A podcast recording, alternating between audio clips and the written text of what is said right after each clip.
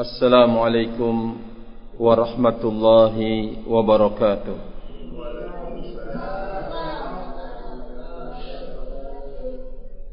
الحمد لله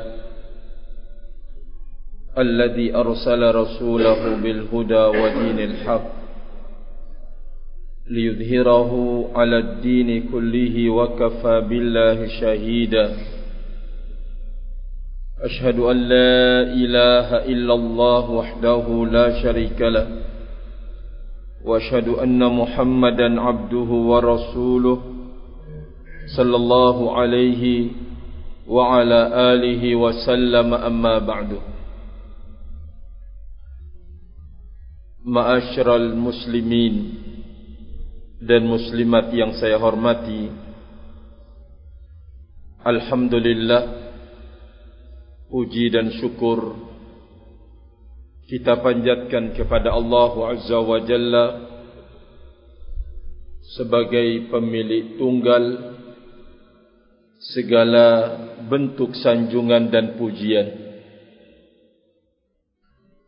Karena tidak ada sekecil apapun dari nikmat yang didapatkan oleh setiap makhluk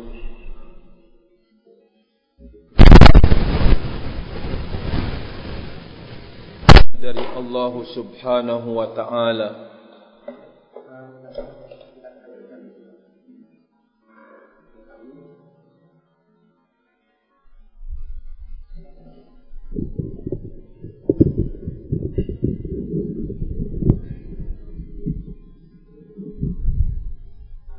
Tidak ada sekecil apapun dari nikmat Allah Subhanahu wa taala atau nikmat yang didapatkan oleh makhluk ini kecuali datangnya dari Allah Subhanahu wa taala.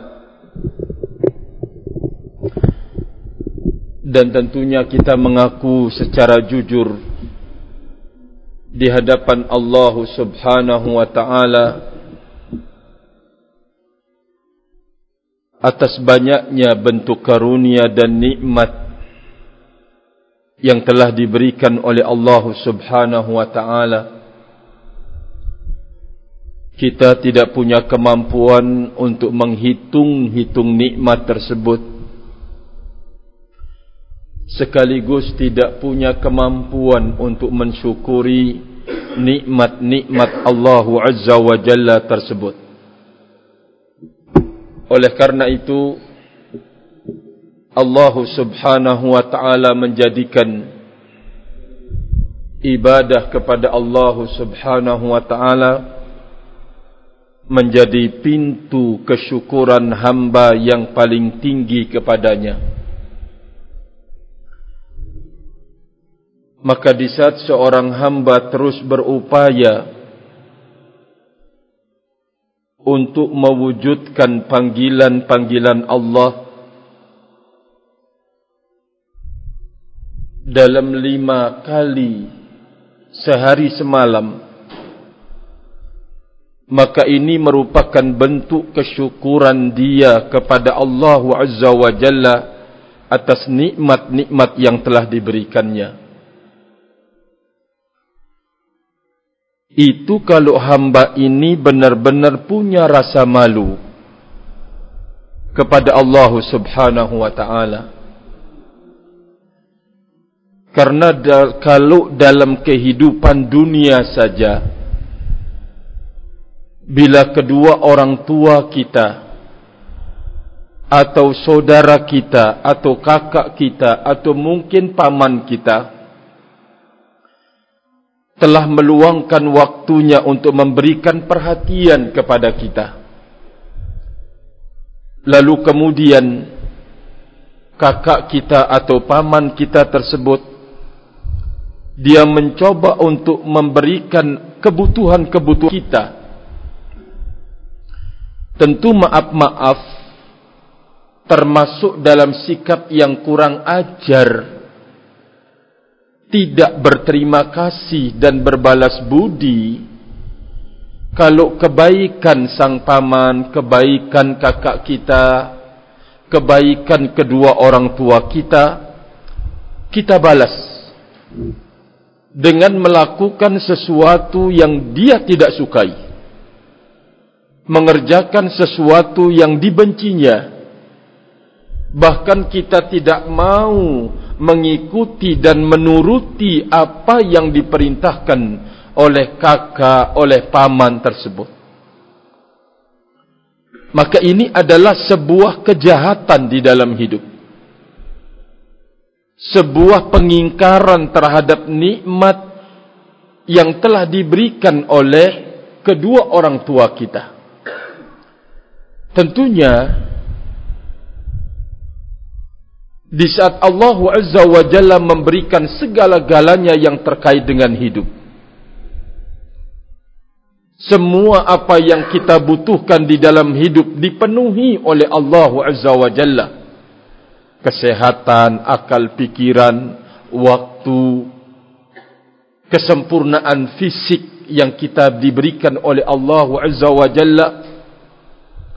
Sungguh kita akan punya rasa malu kepada Allah Azza wa Jalla kalau kita tidak melaksanakan dan memenuhi panggilan Allah Subhanahu wa taala. Maka oleh karena itu tadi saya sudah sebutkan kalau seseorang hamba itu punya rasa malu saja di dalam hidupnya maka dia tidak akan pernah mau melanggar apa yang diperintahkan oleh Allah Azza wa Jalla. Dia tidak akan pernah berani untuk mendekati sesuatu yang dilarang oleh Allah Azza wa Jalla. Ini kalau seseorang itu punya rasa malu di dalam hidupnya. Semoga apa yang kita lakukan pada sore hari ini, kemudian masuk malam, Allah Azza wa Jalla memukaddimahi dengan memanggil kita untuk melaksanakan solat maghrib. Allah subhanahu wa ta'ala sekali lagi mengulangi memperlihatkan nikmatnya kepada kita yaitu diringankan langkah kita oleh Allah Azza wa Jalla untuk mendatangi rumahnya memenuhi panggilannya maka ini adalah bentuk kesyukuran kita kepada Allah Subhanahu wa taala semoga saya dan segenap saudaraku kaum muslimin dan muslimat dimasukkan oleh Allah Azza wa Jalla ke dalam golongan orang-orang yang pandai berterima kasih. Allahumma amin, Allahumma amin. Ma'asyiral muslimin yang saya hormati dan yang saya muliakan. Pada kesempatan ini, saya ingin mengajak segenap saudaraku kaum muslimin dan muslimat untuk mengenali dan mengilmui kembali bahawa ketaatan ibadah serta pendekatan seseorang kepada Allah Azza wa Jalla apabila dibangun di atas dua dasar dan syarat ibadah itu diterima akan punya kekuatan di dalam hidup. Akan punya magnet untuk menarik bantuan dan pertolongan Allah Azza wa Jalla. Untuk mengulangi kembali dan memperkuat ingatan kita pada pertemuan yang telah lewat kita telah menyebutkan ada dua kita telah menyebutkan ada dua syarat ibadah itu akan diterima oleh Allah Azza wa Jalla. Barakallahu fikum. Ada dua barakallahu fik. Siapa yang masih ingat? Dua landasan dasar syarat ibadah itu akan diterima oleh Allah. Ada yang masih ingat? Pertama ikhlas. Kedua ada tuntunan dari Rasul sallallahu alaihi wasallam. Ma'asyiral muslimin yang saya hormati. Bila seseorang telah beribadah kepada Allah di atas dua dasar dan landasan ini. Pertama, ikhlas. Kedua, apa yang dikerjakan dan dilakukan itu tidak keluar dari tuntunan dan bimbingan Nabi sallallahu alaihi wasallam ternyata ketaatan ini punya kekuatan punya daya tarik yang sangat tinggi untuk menurunkan bantuan dan pertolongan Allah Subhanahu wa taala. Diceritakan oleh Nabi sallallahu alaihi wa ala alihi wasallam dalam hadis yang diriwayatkan oleh Imam Al-Bukhari dan Imam Muslim dari sahabat Umar ibn al-Khattab eh, dari sahabat Abdullah ibn Umar radhiyallahu taala anhu Rasulullah alaihi salatu wassalam bercerita. Kita ingin tahu dasar dari keketaatan dan ibadah yang dilakukan oleh Allah akan mendatangkan kekuatan pada diri seseorang. Kekuatan dalam banyak hal. Kekuatan dalam kesabaran dia ketika menghadapi ujian. Kekuatan di dalam tawakal dia kepasrahan dirinya kepada Allah Azza wa Jalla ketika dia berusaha. Kekuatan di saat dia menggantungkan harapannya kepada Allah Azza wa Jalla melalui ibadah itu sendiri. Nabi sallallahu alaihi wasallam bercerita In talaqa thalathatu nafarin. Berangkatlah kata Rasul sallallahu alaihi wasallam tiga orang sebelum kalian sampai kemudian di sebuah tempat dia masuk berlindung untuk bermalam ke dalam sebuah gua. Pada khaluh dia ingin bermalam maka tidak ada tempat bermalamnya yang menurut dia aman kecuali sebuah gua kata Rasulullah alaihi salatu wassalam. Allah takdirkan ternyata pintu gua itu tertutup dengan batu yang jatuh dari atas gunung. Tertutuplah pintu gua itu kata Rasulullah alaihi salatu wassalam. Lalu kemudian batu besar itu menutupi lubang gua. Ma'asyiral muslimin yang saya hormati dan yang saya muliakan.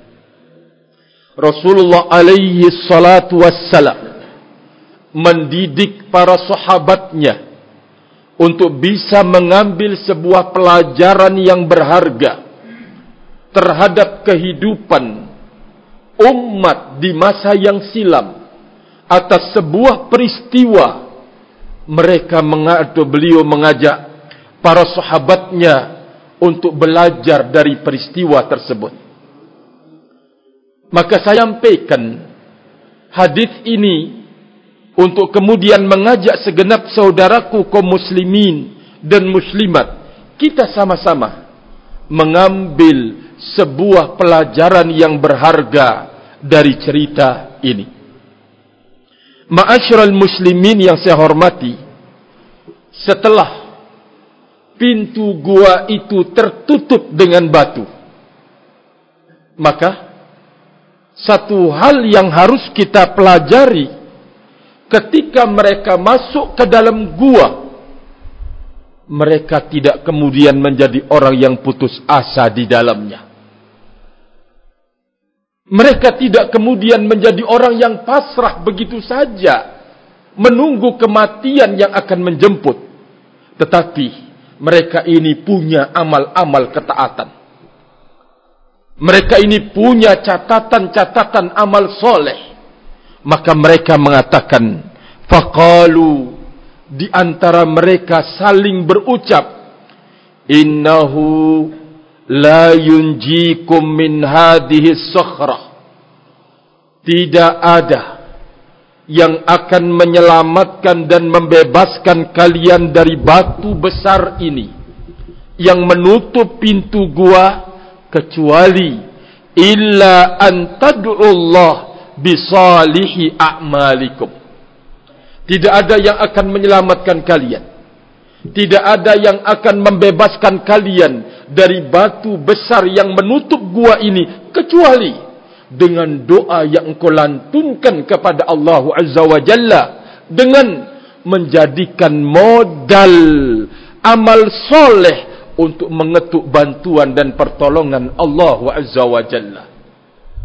Tidak ada yang akan menyelamatkan kalian kecuali doa yang kau lantunkan kepada Allah Azza wa Jalla dengan menjadikan amal soleh yang kalian telah lakukan untuk mengetuk pintu bantuan dan pertolongan Allah Azza wa Jalla.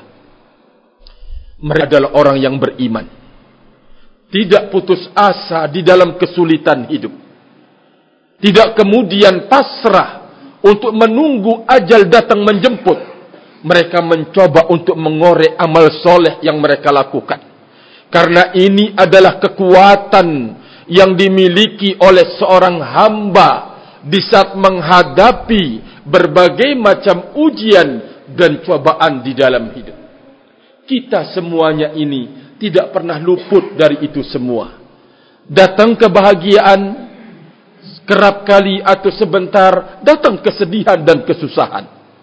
Orang yang beriman menghadapi itu tidak akan pernah kecil jiwanya dan tidak akan pernah kerdil dadanya tapi selalu besar bahwa yang mengatur kehidupan ini adalah Allah Subhanahu wa taala dan kita tidak akan bisa menyambungkan diri kepada Allah kecuali dengan amal-amal ketaatan kita dengan amal-amal kebajikan kita dengan amal-amal soleh kita dan tidak akan pernah sampai kepada Allah dengan banyak berdosa, banyak berbuat maksiat, lupa kepada Allah Subhanahu wa taala, maka mereka saling mengingatkan ma'asyiral muslimin dan muslimat yang saya hormati bahwa tidak ada yang akan menyelamatkan kalian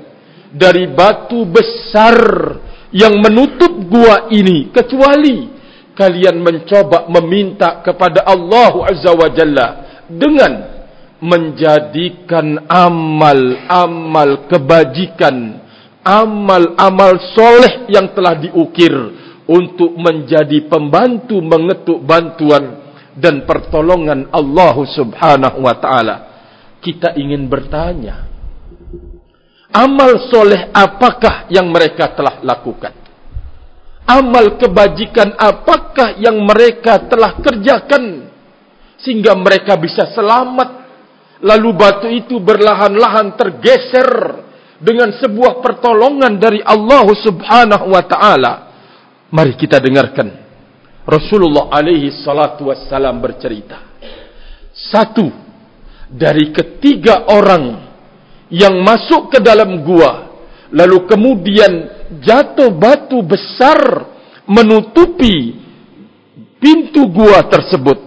Yang satu mengatakan saya punya dua orang tua syaikhani kabiran orang tua yang eh, kedua orang tua yang berumur dan lanjut usia ujian bagi seorang anak di saat dia menemui dan menjumpai kedua orang tua itu lanjut usia apalagi kalau sampai dalam kondisi pikun.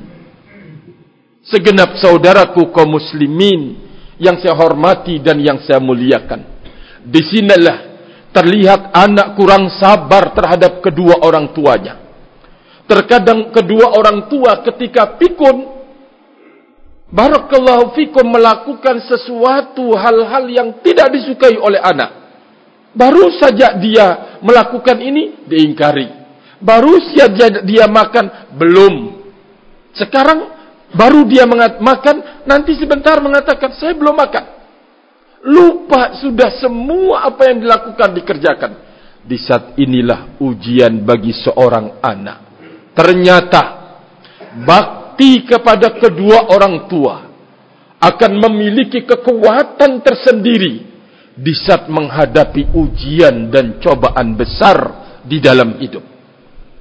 Bagaimana itu bakti sang anak ini? Saya telah memiliki atau memiliki kedua orang tua yang sudah lanjut usia. Dan saya kata anak ini atau orang ini selalu memerahkan susu buat kedua orang tuanya. Berkhidmat kepada kedua orang tuanya. Pada suatu hari sang anak ini punya pekerjaan atau dia mencari kayu. Terlambat untuk memerahkan kedua orang tuanya. Sampai kemudian pulang dari tempat memerahnya kedua orang tuanya sudah ketiduran. Dia tidak mau membangunkan kedua orang tuanya. Dia pegang minuman kedua orang tuanya ini yang setiap hari dia berkhidmat dengan minuman tersebut yang dia perah setiap hari. Pada suatu hari ternyata terlambat dia pulang membawa minuman ini dan menjumpai kedua orang tuanya telah tertidur. Karena baktinya kepada kedua orang tua dia tidak ingin mengganggu istirahat kedua orang tuanya. Maka dia menunggu sampai kapan kedua orang tuanya itu tertidur. Eh, bangun dari tidurnya. Sementara dia bercerita, anaknya beronta, menangis karena kehausan mengharapkan belas kasihan dari bapaknya sendiri. Menangis untuk kemudian diberikan air susu yang dia telah peruntukkan buat kedua orang tuanya. Dia tidak mempedulikan. Karena dia ingin mengedepankan baktinya kepada kedua orang tuanya. Kata Rasulullah alaihi salatu wassalam. Sampai kemudian kedua orang tuanya itu bangun di waktu pagi. Dia memberikan minuman itu dia kemudian mengatakan dengan amal besarnya ini Allahumma ya Allah in kuntu fa'altu dhalika ibtigha'a wajhik fafarrij 'anna ma nahnu fihi min hadhihi sakhrah dia kemudian mengangkat amal besar yang dia telah lakukan dalam kondisi dia menghadapi ujian besar antara mati dan hidup masuk ke dalam gua tidak akan punya kekuatan untuk mendorong batu besar yang menutup gua tersebut. Maka dia mencoba mengetuk bantuan dan pertolongan Allah dengan sebuah amalan besar yaitu baktinya dia kepada kedua orang tuanya. Kata orang tersebut Ya Allah Jikalau Hal itu saya lakukan Semata-mata mencari wajah engkau Ya Allah. Mencari nilai dari engkau. Keikhlasan Wujudkan ingin pahala dari engkau Ya Allah. Ingin mencari wajahnya Allah Mewajahnya engkau Ya Allah. Maka Bukakanlah Lepaskanlah kami dari batu besar ini. Fafarajat syai'an la yastati'una al-khuruj minhu. Terbuka sedikit batu itu namun mereka tidak bisa keluar darinya. Dari mana? Semuanya ini terjadi. Semuanya dari Allah Azza wa Jalla dia mencoba kemudian tidak putus asa di saat menghadapi ujian dan dia punya tabungan amal soleh untuk kemudian menjadi kekuatan baginya mengetuk bantuan dan pertolongan Allah Azza wa Jalla. Sekali lagi, saya mengingatkan supaya tidak lupa amal itu dikatakan soleh amal itu akan diterima oleh Allah Azza wa Jalla menjadi catatan amal soleh di sisi Allah apabila dibangun didirikan di atas dua dasar. Hah. dari bapak kami siapa yang masih ingat? Tadi sudah disebutkan di depan Saya ulangi kembali bahasa kita yang telah lewat. Dua syarat ini ada pada rukun Islam yang per yang pertama. Apa itu adikku? Eh. Rukun Islam yang pertama? Ya. Ucap dua kalimat syahadat. Mana dia? Dua kalimat syahadat. Ashhadu an la ilaha illallah wa ashhadu anna Muhammadar Rasulullah. Untuk saya ulangi kembali bahwa sebuah ketaatan akan dikatakan soleh. Sebuah amal akan dikatakan soleh atau amalan ibadah kita akan bernilai di sisi Allah akan diterima oleh Allah Azza wa Jalla apabila amalan itu dibangun di atas dua dasar. Pertama, keikhlasan. Sekarang beliau ingin sallallahu alaihi wasallam menjelaskan kepada kita bahwa amal soleh yang dibangun di atas dua landasan punya kekuatan tersendiri pada diri seseorang yang beramal untuk mengundang turun dan datangnya bantuan dari Allah Subhanahu wa taala. Dia mengatakan, "Ya Allah, kalau itu saya lakukan karena mengharapkan wajahmu ya Allah." Maksudnya ikhlas.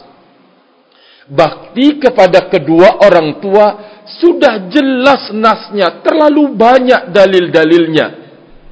Berarti dia sudah berjalan membangun baktinya kepada kedua orang tuanya. Pertama, dasar ikhlas semata-mata mencari wajahnya Allah Azza wa Jal. Yang kedua, berjalan di atas tuntunan Nabi kita Muhammad sallallahu alaihi wasallam dengan kekuatan amal soleh ini tergeser batu besar yang menutupi gua. Namun ketiga orang tersebut belum bisa keluar. Maka yang kedua dari ketiga mencoba mengutarakan amalan yang telah dikerjakan. Kata dia dulu saya punya anak paman putri dan saya itu sangat mencintainya. Orang yang paling saya inginkan dan cintai. Namun dia berupaya wanita itu berupaya kemudian untuk tidak mau didekati oleh barakallahu fikum sang lelaki tersebut. Pada suatu hari terjadi musim pacaklik. Wanita ini dan juga bapaknya sangat-sangat membutuhkan bantuan pinjaman. Karena ini lelaki ini adalah orang yang kaya maka dia datang untuk wanita ini meminjam kepada lelaki tersebut. Maka lelaki ini tidak mau memberikan pinjaman kecuali dia harus wanita ini merelakan kehormatannya untuk direnggut. Karena wanita ini dalam kondisi yang sangat-sangat barakallahu membutuhkan maka dia merelakan dirinya sampai kemudian ketika wanita ini ingin didatangi sebagai suami istri, sebagaimana suami istri, wanita ini mengatakan, Ittaqillah, takutlah engkau kepada Allah, jangan engkau mencoba-coba melakukan atau memasukkan sesuatu yang bukan pada yang benar. Maka segera sang lelaki ini ingat kepada Allah. Takut kepada Allah.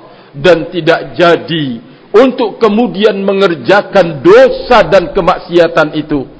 Sampai pada akhirnya lelaki ini menyerahkan duitnya hartanya itu untuk wanita ini dengan cuma-cuma. Lalu dia mengatakan kepada Allah Azza wa Jalla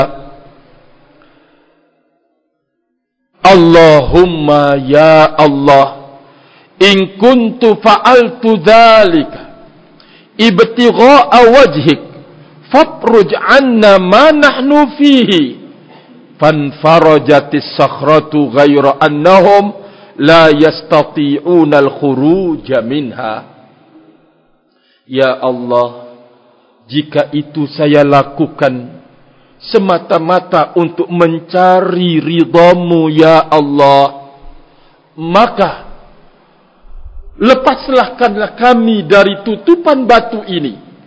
Tergeser batunya kembali nambah dari geseran yang pertama.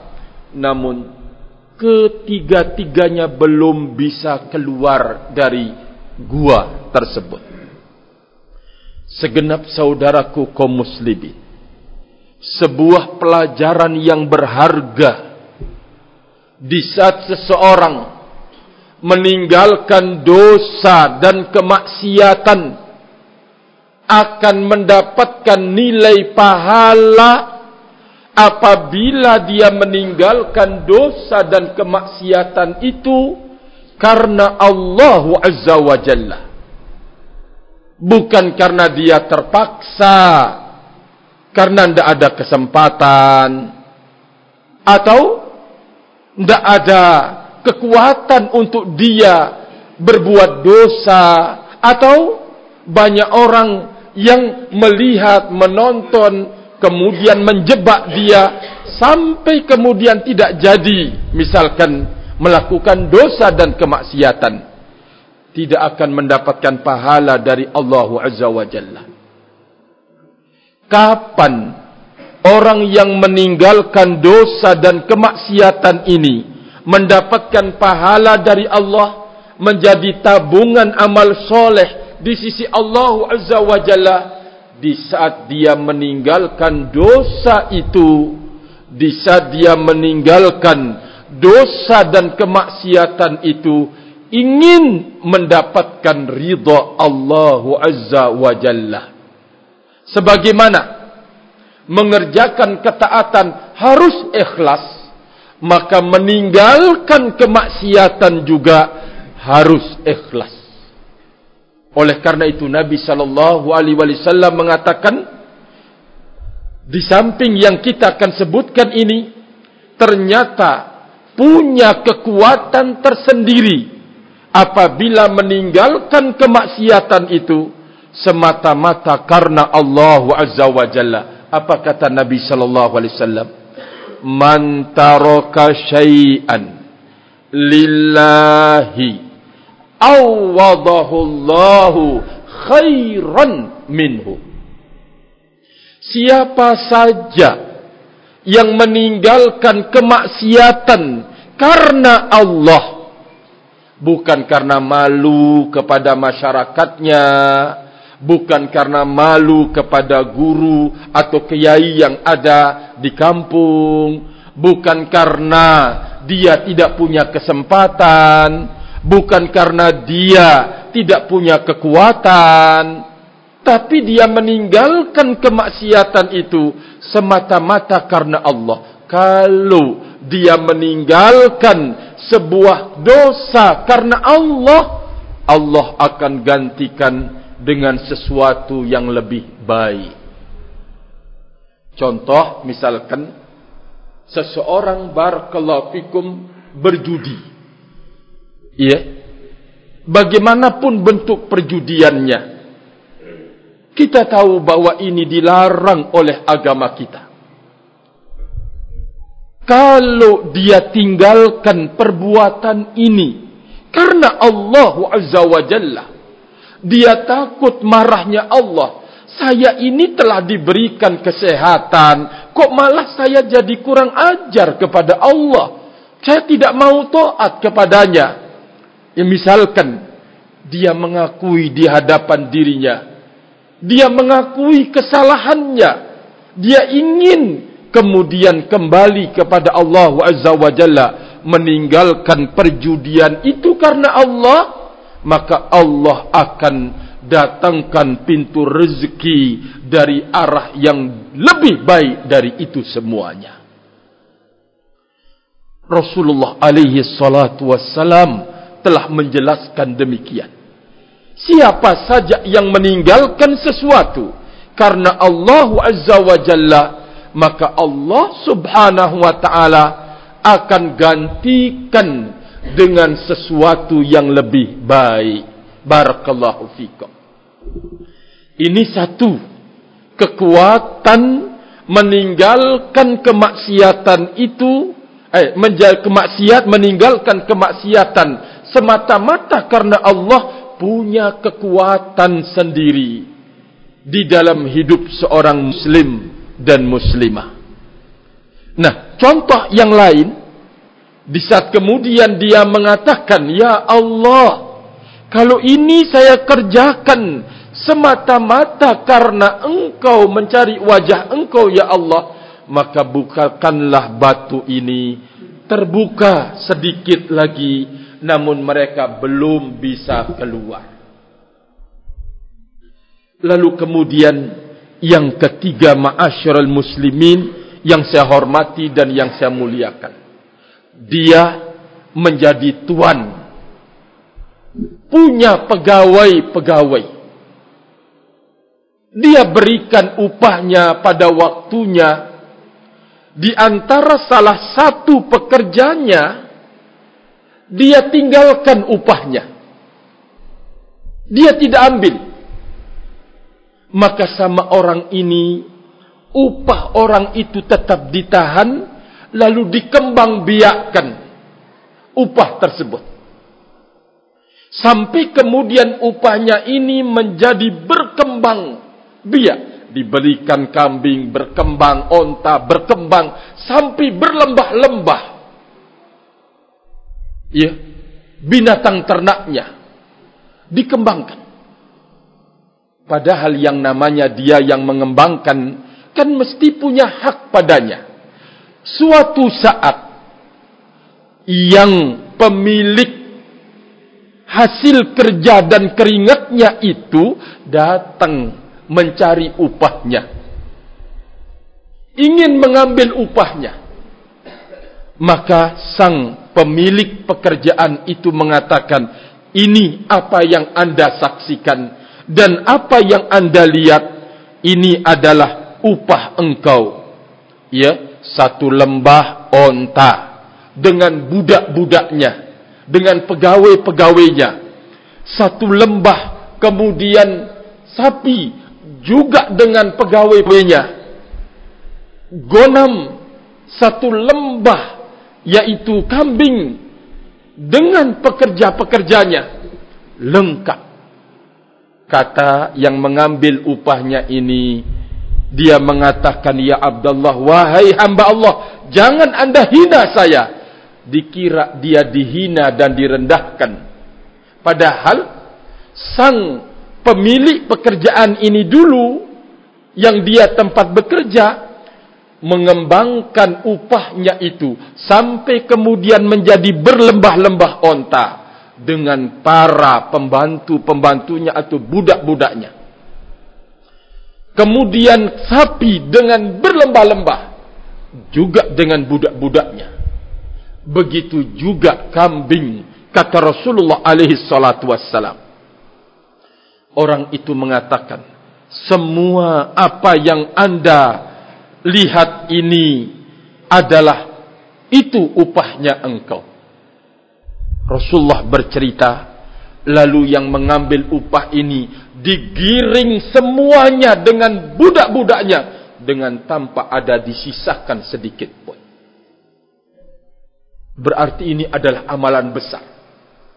Orang ini mengatakan, Ya Allah, jika itu saya lakukan semata-mata mencari wajahmu, Ya Allah, ikhlas karenamu, Ya Allah, maka bukakanlah kami, berikanlah kami jalan keluar, maka terbukalah dan tergeserlah batu besar itu, sehingga mereka semuanya bisa keluar dari dalam gua. Ma'asyiral muslimin yang saya hormati dan yang saya muliakan. Pelajaran yang sangat berharga. Orang yang beriman bagaimanapun ujian dan cobaan di dalam hidup dia tidak pernah berputus asa. Kenapa? Karena dia punya kekuatan di dalam hidup untuk kemudian mengetuk bantuan dan pertolongan Allah Azza wa Jalla. Kekuatannya itu adalah amal solehnya. Kekuatannya itu adalah ketaatan dan kebajikan yang dicatat dan telah ditabungkan oleh Allah subhanahu wa ta'ala. Maka oleh karena itu, kekuatan ini ada pada amal soleh seseorang. Bagaimanapun ototnya berlipat-lipat misalkan. Tapi kalau dia bukan orang yang taat kepada Allah. Maka dia adalah orang yang paling lemah.